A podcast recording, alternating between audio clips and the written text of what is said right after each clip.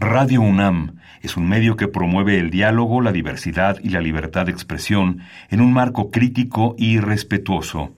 Los comentarios expresados a lo largo de su programación reflejan la opinión de quien los emite, mas no de la radiodifusora.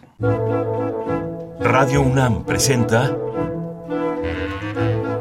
Al compás de la letra. Al compás de la letra. Un programa conducido por María Ángeles Comezaña.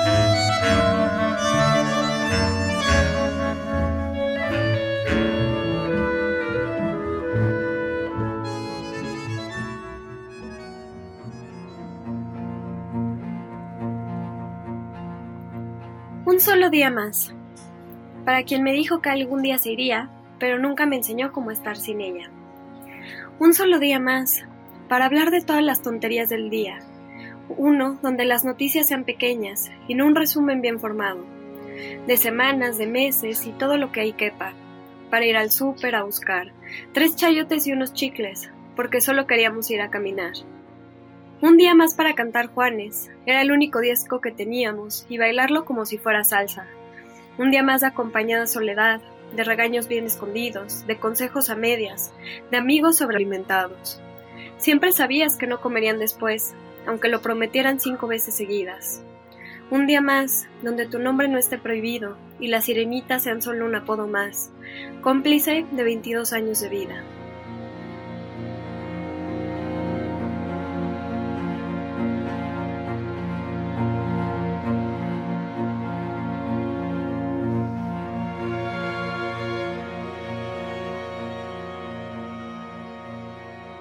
Muy buenas tardes, queridísimos amigos. Al compás de la letra abre la cortina, pone en sintonía la maravilla de la poesía. Eh, yo soy María Ángeles Comezaña, los saludo como siempre con entusiasmo, con emoción por la poesía. Todos sabemos que, que para nosotros, para este grupo enorme que se sintoniza Radio UNAM los jueves a las seis de la tarde, la poesía es muy, muy importante.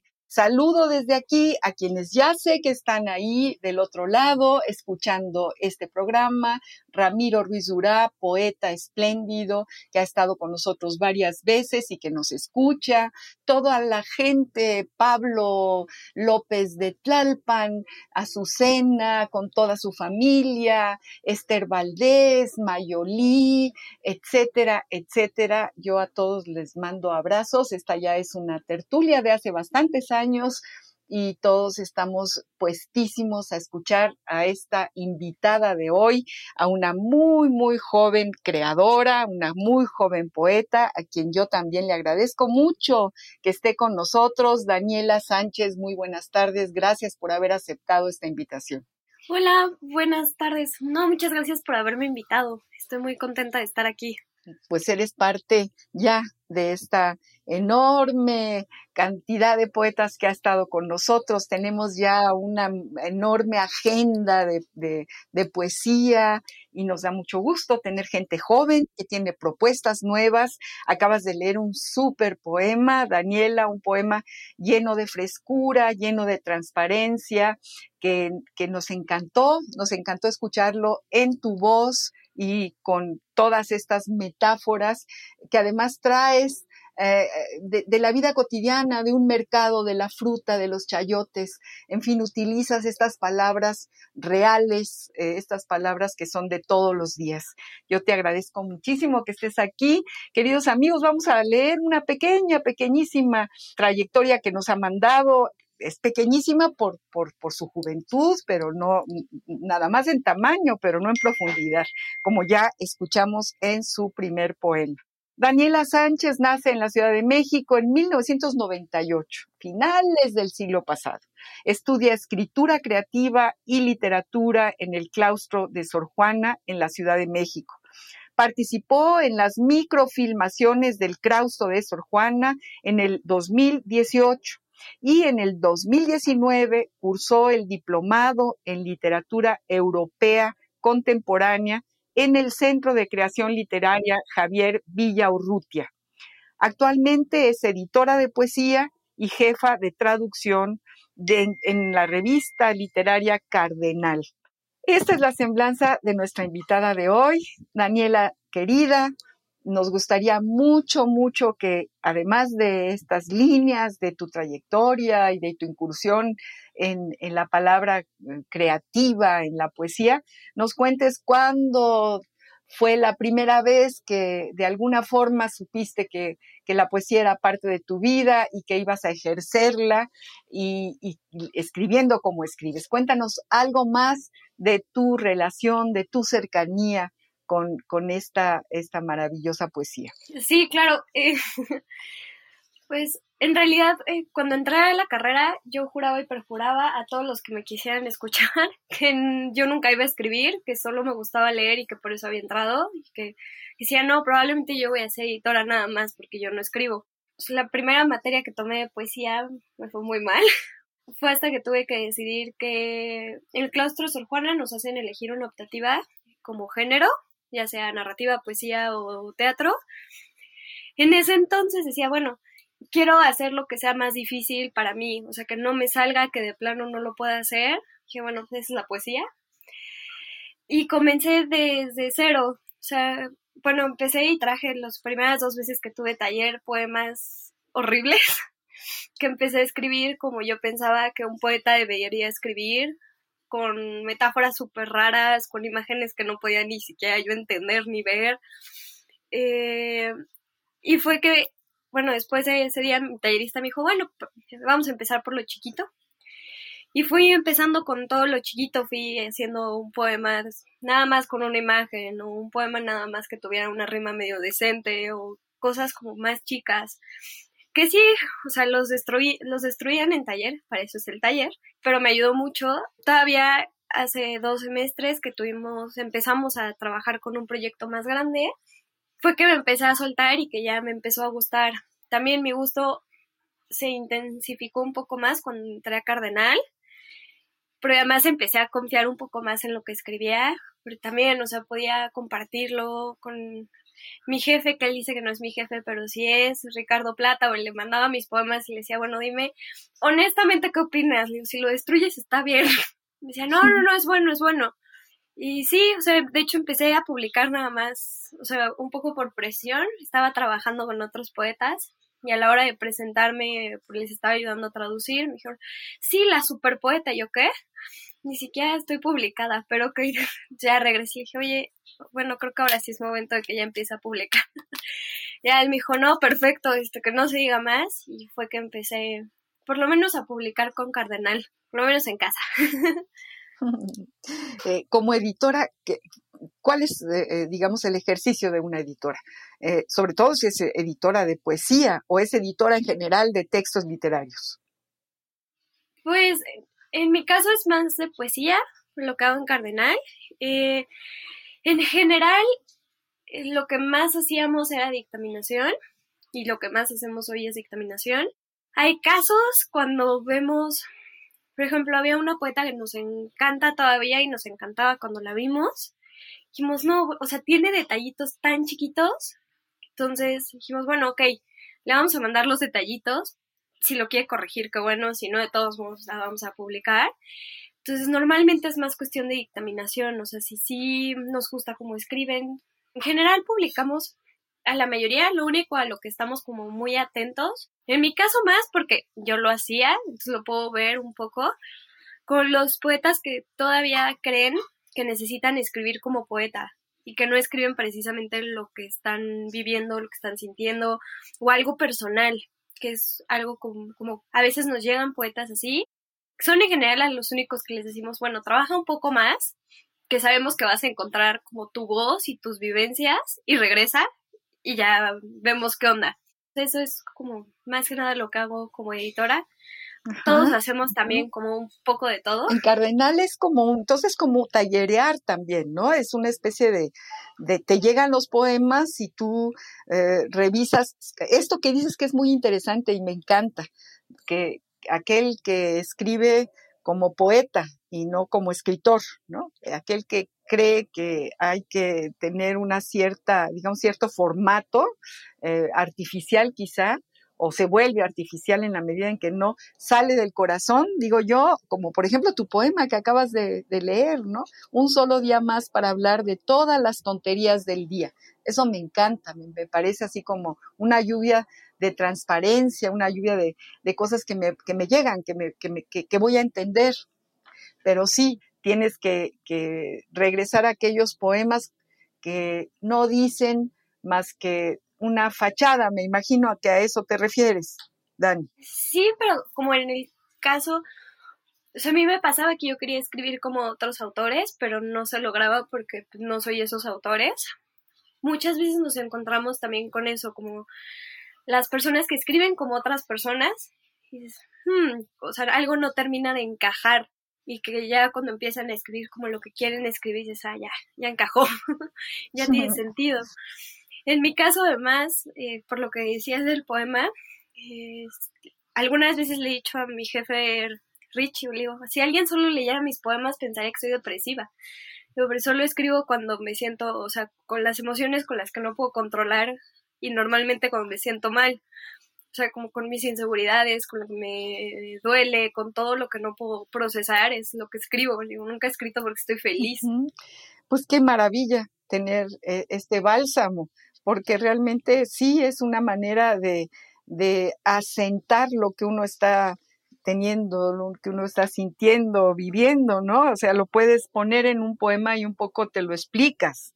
Y, de, esa forma estás tú por encima, ¿no? Y, lo haces como más vivible, más, soportable quizá, ¿no? La poesía también es ese bálsamo. Yo decía, eh, es, una, es, es una terapia fantástica, realmente, aunque uno no se quite, digamos, todas las florituras y, se quite todo eso que uno quiere poner para que se vea mejor y resulta que no, que lo que es importante es, es, que, es que salga, digamos, eh, lo del centro, lo que, y, ahí entonces este, ves reflejado lo que sientes en, como si fuera un espejo, la poesía, y te va llevando, te va llevando, y es una enorme satisfacción, supongo que sí, por eso uno deja de sufrir o, sufre menos o sufre y dice uno, ah, caray, pues somos humanos y esto seguramente lo puede sentir alguna otra persona. ¿No te parece, mi Dani? Sí, claro. Eh, bueno, justo hacíamos la broma un poco este último semestre de la carrera, que nuestro taller de poesía se había convertido en terapia grupal que todos sacábamos nuestros como traumas más profundos. En mi caso, además, o sea, había poemas que decían, no, sí lo mandaría a taller, bueno, pues ya saben todo, pues ahí va.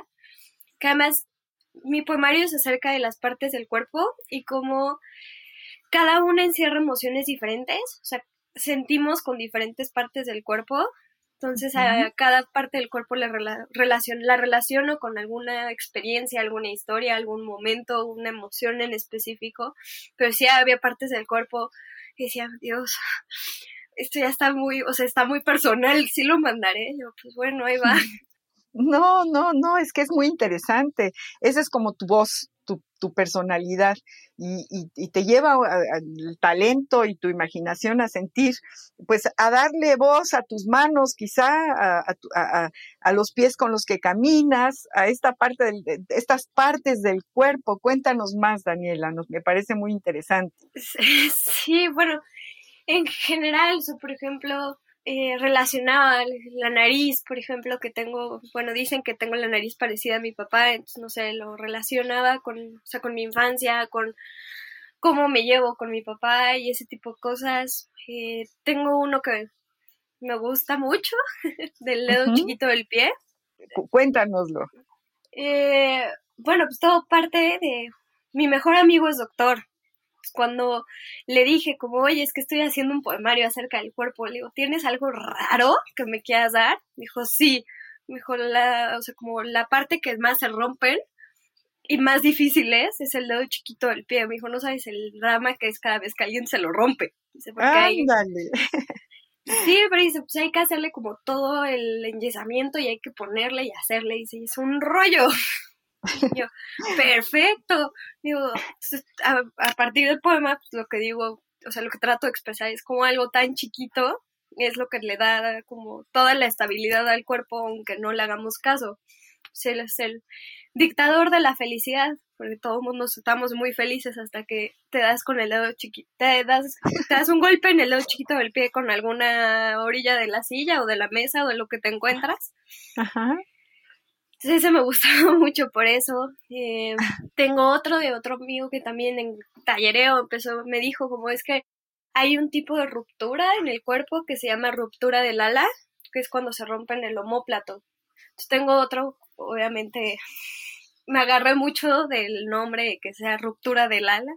Es una persona que ya no, o sea, alguien que no importa qué tan alto caiga, ya no se va a poder romper el, el ala porque ya no tiene. Claro. Solo se encuentra un pequeño pedacito del ala ahí, que tal vez se podría regenerar, pero quién sabe. y bueno, la mayoría de los poemas son un poco así. Hay algunos que tienen algunas partes del cuerpo que tienen su propia voz. Hay otras a las que les hablo directamente. Ay, Daniela, nos, nos encanta escucharte. Imagínense por todos los caminos por, por donde va la creación poética. Eso me es súper original. Eres tú solita frente a tu cuerpo, eh, buscando explicaciones y, y, y, llenándonos de asombro y llenándote tú misma de asombro frente a lo que descubres, Daniela. Me encanta, me encanta todo lo que nos estás diciendo. Queridos amigos, estamos platicando muy sabrosamente con la poeta Daniela Sánchez, que nos está contando eh, eh, todo lo que implica este, esta trayectoria, este camino hacia la poesía, con la poesía, eh, con sus talleres, con sus maneras de ir descubriendo mundos muy singulares como cada una de las partes de nuestro cuerpo y, ir comparándolas con, con, lo que dicen los médicos quizá y, y, con su propia experiencia vital. Y Daniela nos ha, ha, hecho el favor de seleccionar una palabra para nuestra ruta. ¿Se acuerdan que en este programa cada poeta trae eh, una palabra, la que, la que quiera. Y en este caso, eh, Daniela nos ha, nos ha seleccionado la palabra tiempo. Daniela, que me encanta que tú que eres tan joven hayas seleccionado esta, esta palabra. Vamos a ver qué dice el diccionario del español de México, del Colegio de México, sobre esta enorme palabra, tiempo. La ruta de la palabra.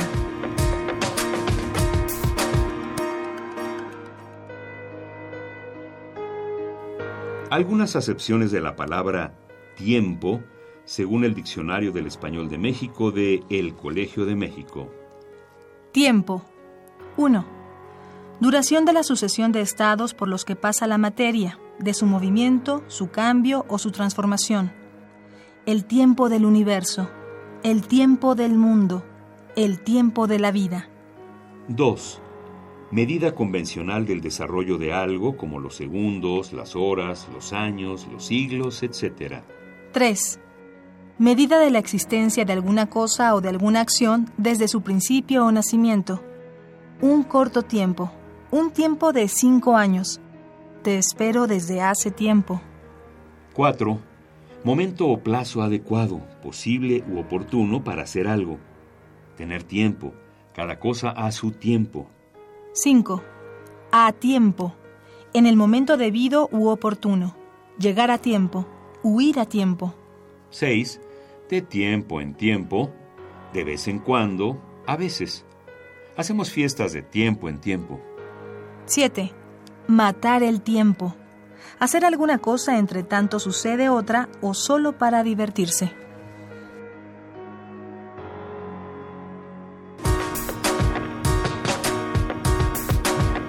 La ruta de la palabra. ¿Cómo ven, queridos amigos, querida Daniela, toda esta maravillosa definición del tiempo que nos trae el Diccionario del Español de México del Colegio de México? Que siempre usamos, que queremos mucho. Sabemos que hay muchos poetas trabajando en este diccionario, como por ejemplo Francisco Segovia, si nos está escuchando, le mandamos un enorme abrazo, y muchos otros que han estado a lo largo, ahora sí que de mucho tiempo, haciendo este maravilloso eh, diccionario del español de México. ¿Tú cómo ves, Daniela querida, lo que este maravilloso diccionario nos trae eh, en torno a la palabra que seleccionaste, en torno al tiempo, a tu tiempo. No, me parece muy interesante. Eh, de hecho, anoté una, pero me gustó para después hacer algo con ella, la medida de la existencia. Pero al final, creo que siempre eso me ha dado mucho como curiosidad y tal vez hasta ansiedad que nadie sabe cuál es esa medida de la existencia, puede ser cinco minutos, pueden ser cinco años, cincuenta o quién sabe. La verdad también me gusta mucho escribir de eso, tal vez peco de mi generación porque nunca estoy en el presente, o escribo de mi pasado y de lo que existe, o escribo de lo que me preocupa del futuro, que justo no sé si es por generación, por mi edad, pero siempre me preocupa mucho el futuro y qué pasará después.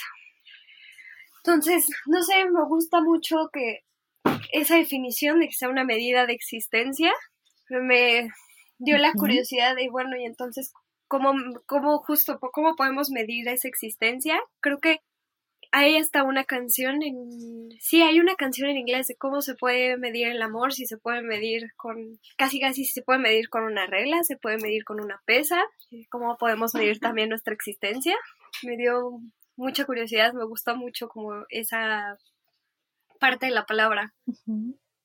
Fíjate que, una, escritora tan joven como tú que diga, nunca estoy en mi presente y que diga, escribo de mi pasado o del futuro. Eh, justo, justo tu presente es eso, es, es esta, eh, digamos, eh, ganas de saber qué va a pasar, ¿no? O de medir, o, de quererlo medir, o, de querer ver hacia dónde, ¿no? Asomarte a la ventana. Tu presente es la poesía, yo diría, mi querida Daniela. No, muchas gracias. Espero que sí. Tengo hasta un poema en donde pues, le pregunto un poco al futuro, oye, ¿no me quieres mentir un rato y decirme que sí sabes? ¿Qué va a pasar? No, no, no, eh, a ver, ¿no nos puedes leer ese poema? Sí, claro. a ver, en realidad es mi poema favorito.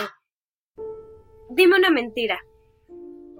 Dime fortuna, cuando el mundo se quiebre y que la muerte sea una invitación abierta a cenar, ¿a quién me podré aferrar? Ya no puedo tomarle la mano al hombre de toga tan blanca como su barba. Tal vez las cartas tengan más respuestas. Tampoco tomarla de su primo, con la barba llena de sangre y con espinas en lugar de laureles. Tal vez le pueda pedir a las estrellas, que ya han terminado de formar mi persona, de definirla en tres partes. Algún día puede ser que me digan cómo me definirían en el futuro. Si pudiera tomarle la mano a mi papá, pero su mundo está tan roto como el mío, y él tampoco sabe cómo pegarlo. Algún día saldremos a buscar fortuna, un poco de pegamento blanco, para pegar los trozos con alguna teoría, que aunque mañana se caiga de nuevo. Si me paro de cabeza, podré aplazar un poco la última vela que podré soplar. Dime, Fortuna, si rompo o aplasto tu cubierta de harina, ¿me dirías un secreto? Uno que sea solo mío. Dime una mentira, Fortuna. Dime que tú conoces mi futuro, y que este es mío y de nadie más.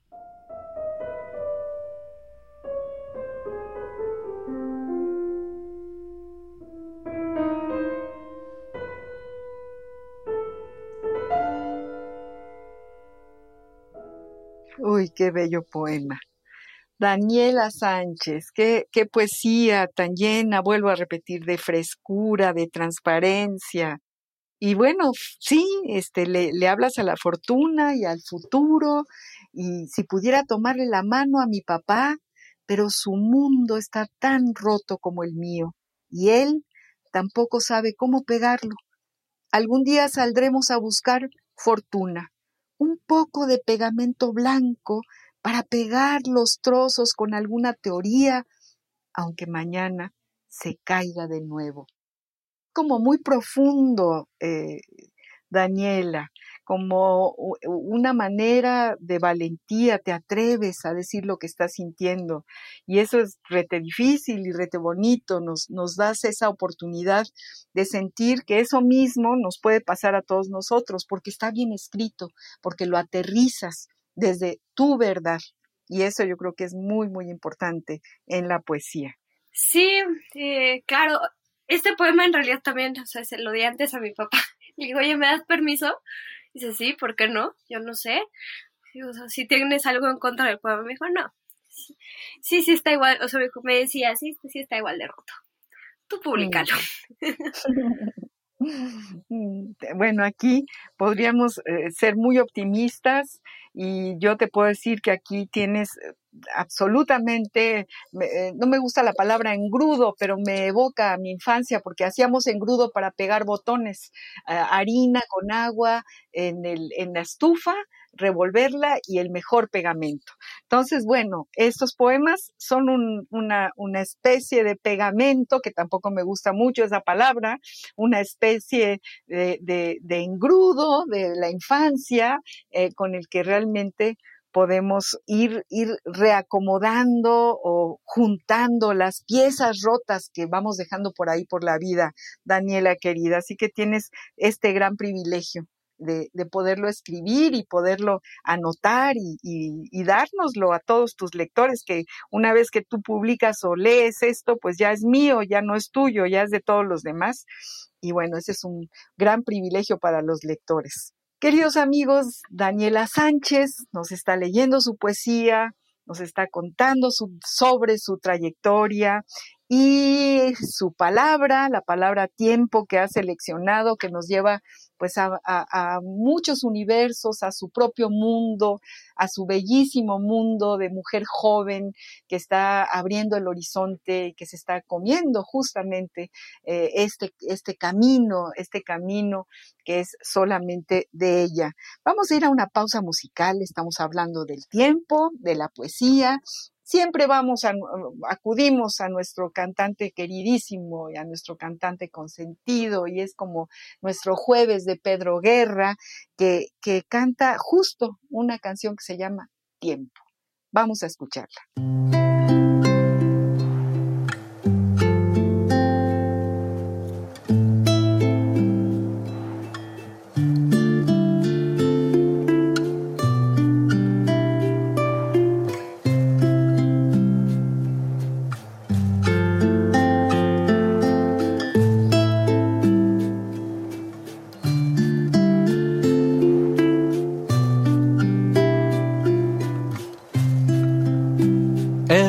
Lo cura todo, pero no del todo. La herida se va cerrando, nos queda la cicatriz. El tiempo lo cura todo, pero no del todo. Con las luces del teatro, la vida vuelve a fluir. Entre las llamas se deshace el hielo tras la lluvia se despeja el cielo, pero hay reserva en la morada pertinaz del resquemor. Queda la sombra, queda el reflejo,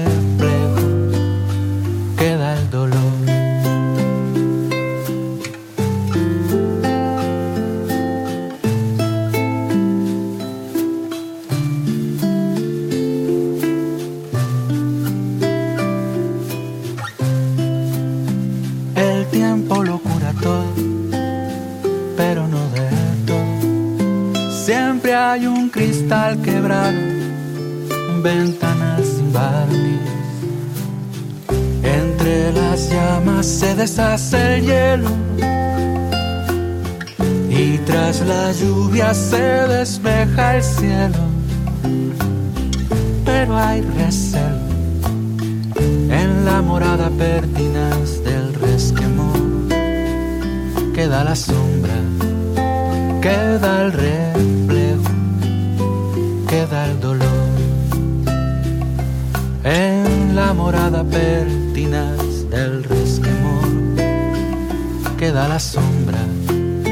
queda el reflejo,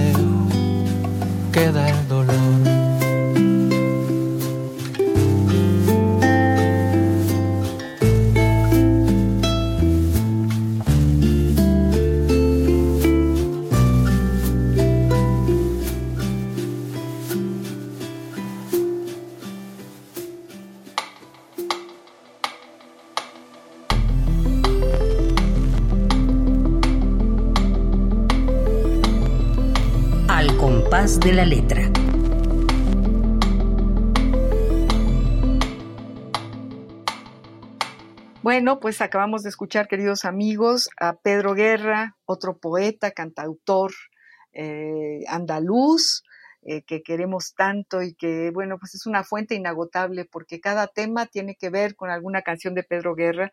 Híjole, lo queremos muchísimo y nos encanta escucharlo porque le pone el alma y el corazón en sus temas. Y en ese caso, como estamos hablando del tiempo, esta canción que acabamos de oír se titula así justamente, Tiempo. ¿Y cómo ves, este, Dani? ¿Te gustó esta canción? ¿Te, ¿Te, vuelves loca también como nosotros con este Pedro Guerra? Claro que sí, me gusta mucho, o sea, me encantó. Eh, me gusta mucho el tiempo, como lo habla o como lo explica, o sea, el tiempo hacia el amor, hacia cómo hasta el amor cambia con el tiempo y nuestra perspectiva cambia. Me gusta mucho. Eh, alguna vez traté de o sea, que alguna vez había tratado de escribir de eso, no soy muy mala para escribir de amor. Sí, es que nos evoca muchas cosas. Te seguiré hasta el final, te mostraré mis heridas, se hará ceniza el deseo, me marcharé para siempre. O sea, también tiene mucho que ver con, eh, con tu poesía, de alguna forma. Tú muestras tus heridas, las muestras tal y como son. Y como todo el mundo tenemos heridas, entonces, este, nos, nos identificamos plenamente con Pedro Guerra, con tus poemas, con la poesía que muestra justamente la verdad de la vida, eh, que pues que tiene de todo, tiene maravillas, siempre tiene maravillas, aunque duelan estas maravillas. Queridos amigos, estamos platicando con esta poeta muy, muy jovencita. A mí me emociona que los jóvenes, las mujeres jóvenes tomen la pluma y, tengan esta, esta fortaleza de, ir escribiendo con metáforas, con la tinta de la poesía, lo que sienten, lo que son en la vida y que lo muestren así, tal cual, tal como ellas lo hacen nacer en la hoja en blanco. Y bueno, nos da muchísimo gusto, Daniela, que estés aquí con nosotros, hablando de tu tiempo. Yo te había puesto aquí en la escaleta, ¿cómo te llevas con el tiempo? ¿Tú puedes contestar esta pregunta? Sí, creo que es una relación amor-odio con el tiempo. Porque me gusta, o sea, amo el tiempo que ya pasó. Me gusta mucho mi pasado y cómo lo forma. De hecho, un poco corrigiéndome lo que dije hace rato, soy muy mala para escribir de amor romántico. Pero ahí escribo de muchos otros tipos de amor, o sea, el amor a mi familia, el amor tengo un poema por ahí, pero que todavía no acabo. Por ejemplo, el amor a mi abuela, eh, a mis abuelos, a todos mis abuelos. Estuvieron muy presentes en mi pasado. Eh, y pues es el, no odio, pero la incertidumbre, como el malestar con el tiempo futuro, que se junta también con un poco con el amor a ese tiempo futuro de que al final todavía me queda, espero, mucho tiempo. Y todavía me faltan muchas cosas que hacer y muchas cosas por vivir, también como la esperanza del tiempo que viene, pero también la desazón de, bueno, falta mucho, ¿por qué? Falta lo que falte, digamos, ahí va, ahí va, gota a gota, segundo tras segundo, minuto tras minuto, ahí va el tiempo tejiendo su, su existencia, como tú decías, ¿no?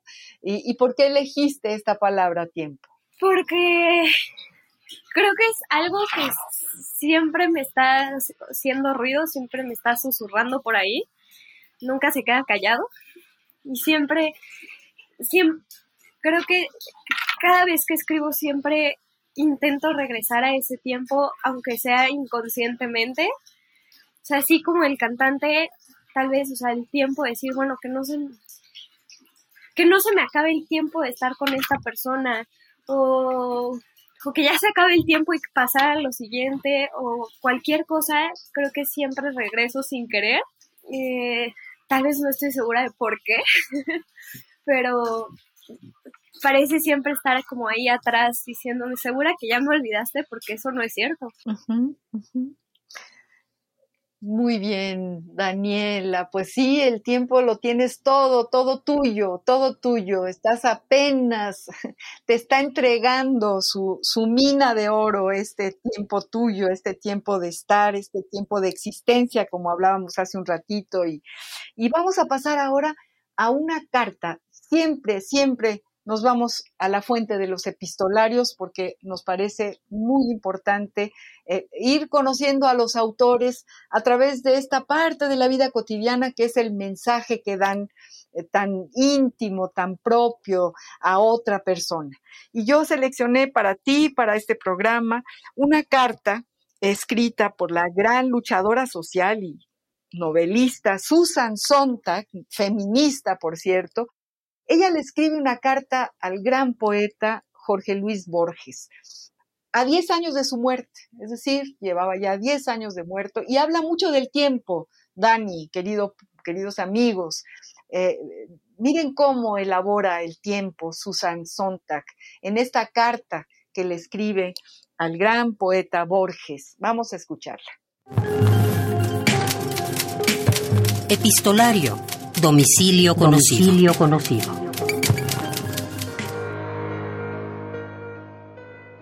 Carta de Susan Sontag a Jorge Luis Borges en el décimo aniversario de su muerte. Fragmentos.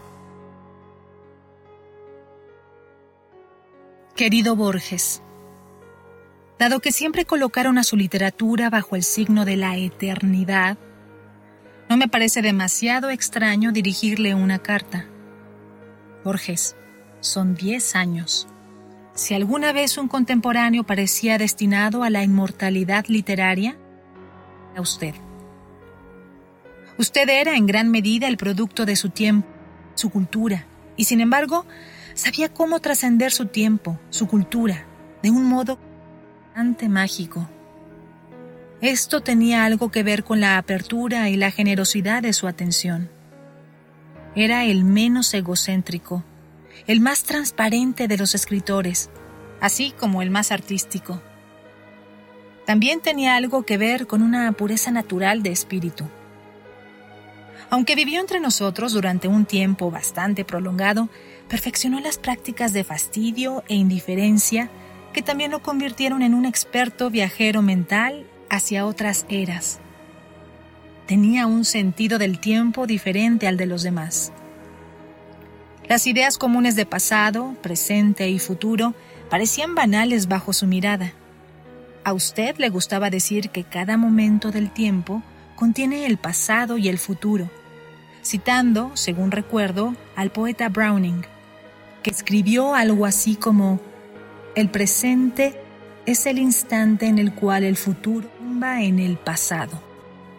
Eso, por supuesto, formaba parte de su modestia, su gusto por encontrar sus ideas en... Esa modestia era parte de la seguridad de su presencia. Usted era un descubridor de nuevas alegrías. Pesimismo tan profundo, tan sereno como el suyo, no necesitaba ser indignante. Más bien, tenía que ser inventivo. Y usted era, la serenidad y la trascendencia del ser que usted encontró son, para mí, ejemplares.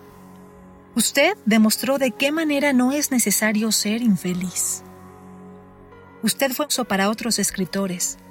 En 1982, es decir, cuatro años antes de morir, Borges, son diez años de vista.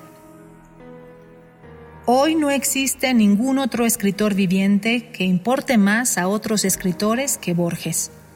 Muchos dirían que es el más grande escritor viviente. Muy pocos escritores de hoy no aprendieron o lo imitaron. Eso sigue siendo así. Todavía seguimos aprendiendo de usted. Todavía lo seguimos imitando. Usted ofreció a la gente nuevas maneras de imaginar al mismo tiempo que proclamaba una y otra vez nuestra deuda con el pasado, literatura. Usted dijo que le debemos a la literatura prácticamente todos y lo que fuimos. Si los libros desaparecen, desaparecerá la historia y también los seres humanos. Estoy segura de que tiene razón. Los libros no son solo la suma arbitraria de nuestros sueños y de nuestra memoria. También nos dan el modelo de la... Ya no está uno tirado en la cama o sentado en un rincón tranquilo de una biblioteca, dando vuelta lentamente las páginas bajo la luz de una lámpara.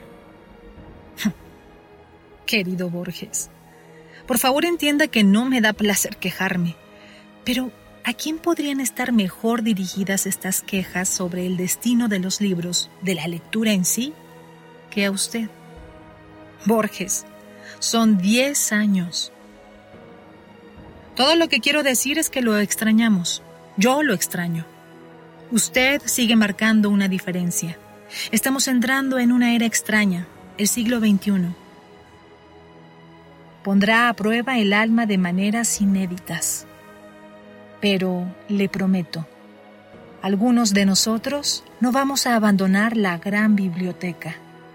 Y usted seguirá siendo nuestro modelo y nuestro héroe.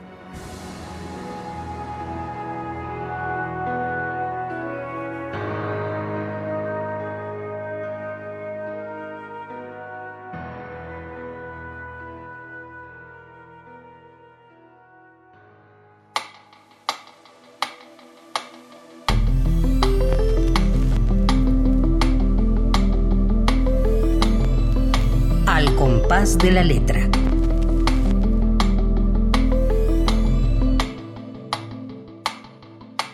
Bueno, acabamos de escuchar esta preciosísima carta de Susan Sontag a Jorge Luis Borges a 10 años de la muerte del gran poeta Jorge Luis Borges. Eh, eh, qué maravilla, Dani, poder escuchar en esta carta, poder leer en esta carta eh, un poco las respuestas a preguntas tuyas. Tú decías que, que no estás en el presente, que nada más está tu pasado y el futuro, que es lo que, lo que más te importa, que el presente no, como que no te sientes en el presente. Y eso que dice esta, esta cita maravillosa que, que, que de la que habla Susan Sontag, eh, que, se, que le habla a Borges y le dice, a usted le gustaba decir que cada momento del tiempo contiene el pasado y el futuro. Fíjate nada más, cada momento, o sea, tú eres el presente, Dani. Y luego también la cita de Browning eh, que dice, el presente es el instante en el cual el futuro se derrumba en el pasado, que me hace recordar algún grupo étnico eh, eh, europeo, africano, asiático, que plantea que el futuro no está delante de nosotros, el futuro está detrás de nosotros. Fíjate nada más. O sea que hay muchas cosas que pensar sobre el tiempo, Dani. ¿Tú cómo ves esta carta maravillosa? Justo con lo que decías, justo como que me llamó la atención que se derrumbara el futuro. Decía, bueno, no se derrumbará el pasado, más bien en el futuro, como pensando en con las, trans, las transminaciones que tiene el pasado en el futuro, pero sí, pues ahorita que lo vi también de esa manera, bueno, sí, todas las decisiones que tomamos en el pasado o las que estamos tomando o lo que estamos pensando muchas veces es bueno para el futuro o también lo tenemos como en la mente ahí como un monstruo medio raro, medio raro y oscuro que nadie sabe cómo se ve. Pero no, pues también la, carta me encanta, me encanta que sea Susan Sontag y Jorge Luis Borges, bueno, quien le escribe. Susan Sontag me encanta y más, la había escuchado antes hablar de la memoria y de la historia. Y también eh, Borges, me encanta cómo habla del pasado. la primera vez que me encontré con él fue como cuentista en la prepa y me encantaba, me encantaba el leer. Eh, y me encanta en su poesía cómo habla del tiempo y cómo tiene poemas hasta que sin hablar del tiempo parece que habla de él o parece que por lo menos le da un pequeño guiño y le dice, mira, sí sigo aquí pensando en ti. Me, me gustaba que, o me gusta como que tiene muchos poemas a Buenos Aires y me gusta que regresa a la ciudad para hablar de otros temas, me gusta como ese como fluir del tiempo en un mismo tema en una misma ciudad que tiene él. Dime una cosa, Dani, ¿cuál es, siempre pregunto, siempre porque seguramente todos tenemos en nuestro tintero muchos poetas. ¿quiénes están en tu tintero? ¿Cuáles son los poetas a los que tú recurres, a los que lees? Supongo que leerás mucha poesía porque, porque escribes y es muy necesario leer. Cuéntanos tú sobre tus lecturas de poetas. Bueno, eh, obviamente tengo a Borges y me encanta. Yo ahorita fui por el libro y regresé. Voy leyendo diferentes cosas. Ahorita me gusta mucho Javier Villaurrutia con la nostalgia de la muerte. Eh, lo recupero cada vez que necesito escribir, pero luego no siempre dicen por ahí que la musa tiene que llegar cuando estás trabajando, si no, no llega. Eh, Así es. normalmente leo algo antes de escribir. Eh, la verdad es que todavía creo que el poeta que más significa para mí, o sea, que tiene un mayor significado, nadie lo conoce, todavía no he encontrado a alguien que lo conozca. Eh, que eso es además lo que más me gusta. Siempre compartí mucho con mi abuelo paterno los libros, eh, se burlaba de mí, todavía mi abuela paterna se burla, me dice que soy la ladrona de los libros, que no los regreso a veces. Buenísimo. Mi abuelo me, también me prestaba libros, me prestaba cosas. Eh, murió hace no mucho tiempo, dos años, y el primer libro que encontré en su biblioteca después tenía una biblioteca enorme que me encantaba. Era un libro de poesía de un poeta que se llama Lipio Ruiz. Todavía no encuentro quien lo conozca, pero en ese momento creo que ha sido el momento en mi vida donde más me ha gustado la poesía y donde más se ha sentido como un bálsamo. No sé, se sentía como una conexión extraña entre mi abuelo y yo, ese que nadie más lo conociera y que además, este, o sea, mi abuelo tenía la costumbre de firmar los libros en la página de la edad donde lo hubiera leído. Entonces, este es uno de los libros que tiene su firma en la edad en donde lo, se lo dieron, creo, porque haciendo investigaciones creo que no lo leyó, pero ahí lo tenía. Entonces, no sé, como que ese poeta siempre ha sido como el que más significado tiene para mí, aunque no lo recupero a veces tanto porque él sí es muy romántico y habla mucho del amor. Lo recuperé y me gusta porque habla también de la muerte, pero habla de una muerte como interesante, habla de una muerte muy no esperada, pero sí como un descanso, como bueno, ya, ya hice todo lo que quise, ya, vámonos, a donde quieras nos vamos. Entonces, como que esa parte me gusta mucho. Y sí es importante leer, desde luego, para, para, para como tú dices, que para que llegue la musa. Ese es el gran trabajo del escritor, leer, leer, leer todo lo que le cae en las manos. ¿No te parece, Dani? Sí, claro.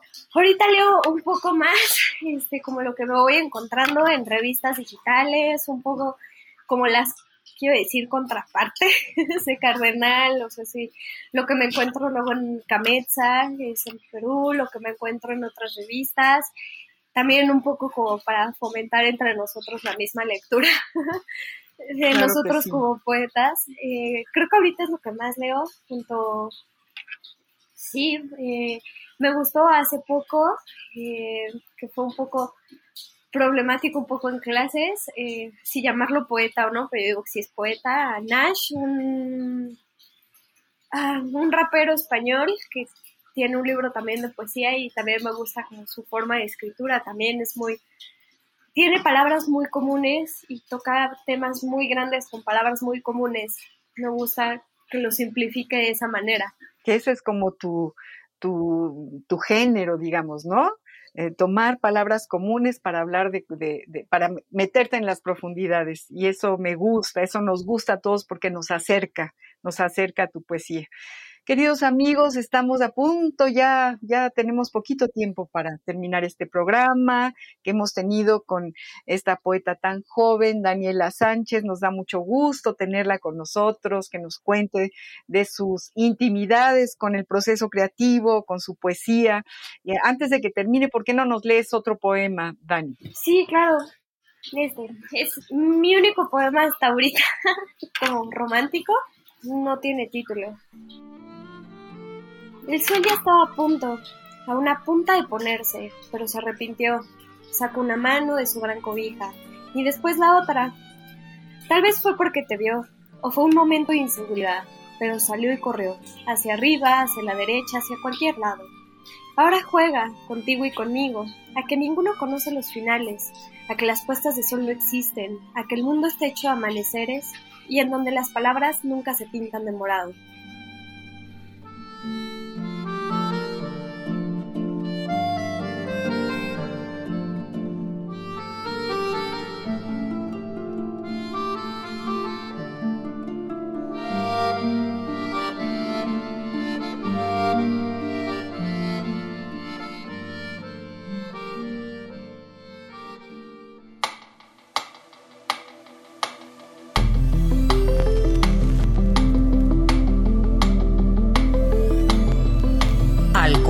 De la letra.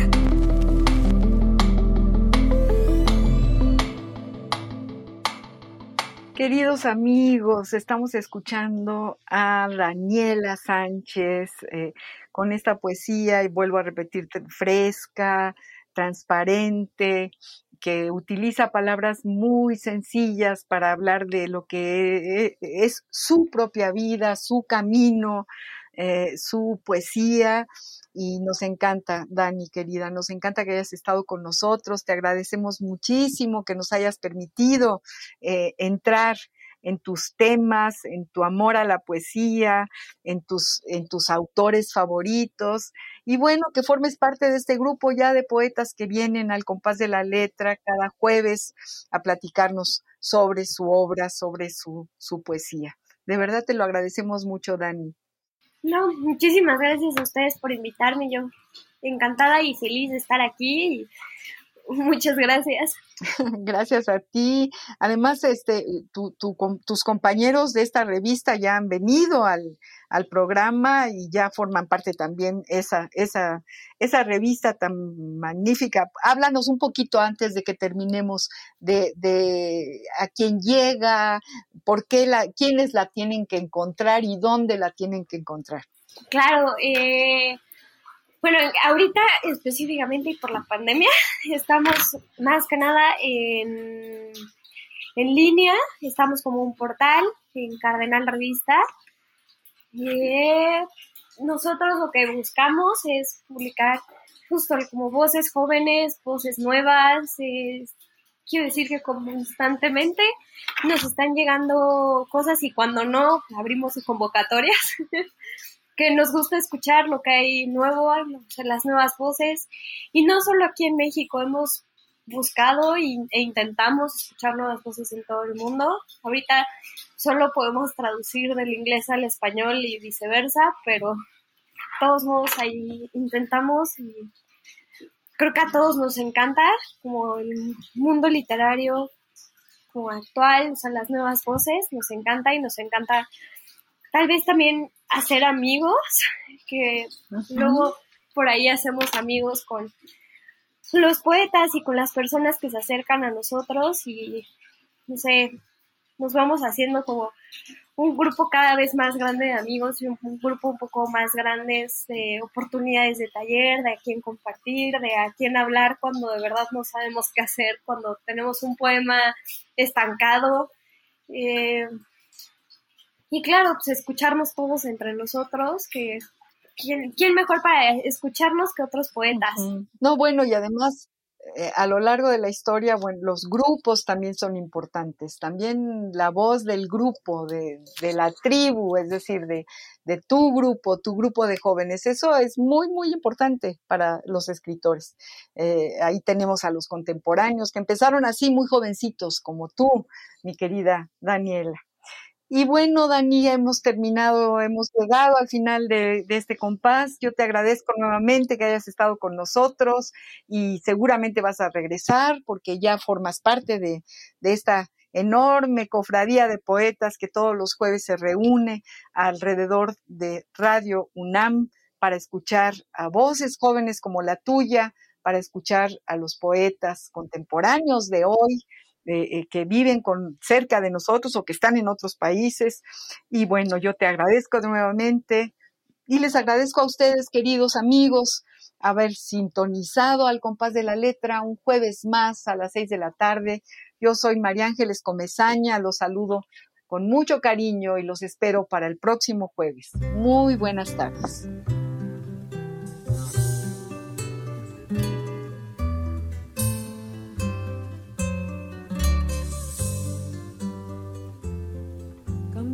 Superficial, cambia también lo profundo, cambia el modo de pensar, cambia todo en este mundo, cambia el clima con los años, cambia el pastor su rebaño, y así como todo cambia, que yo cambie no es extraño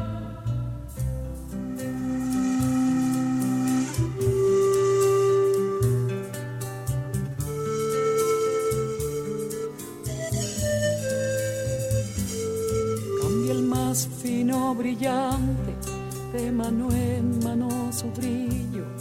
Cambia el nido, el pajarillo, cambia el sentir un amante, cambia el rumbo el caminante, aunque esto le cause daño. Y así como todo cambia, que yo cambie no es extraño.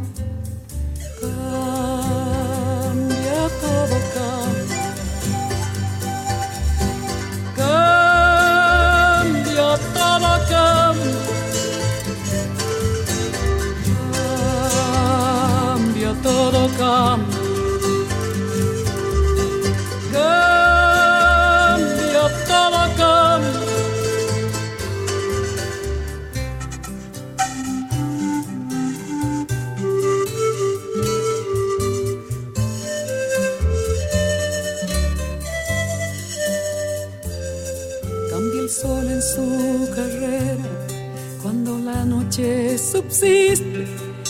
cambia la planta y se viste de verde la primavera, cambia el pelaje la fiera, cambia el cabello el anciano. Y así como todo cambia, que yo cambie no es extraño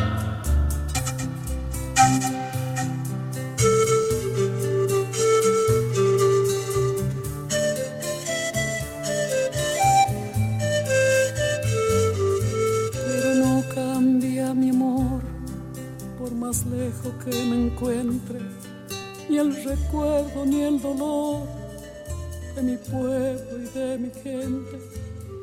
Lo que cambió ayer tendrá que cambiar. Radio UNAM presentó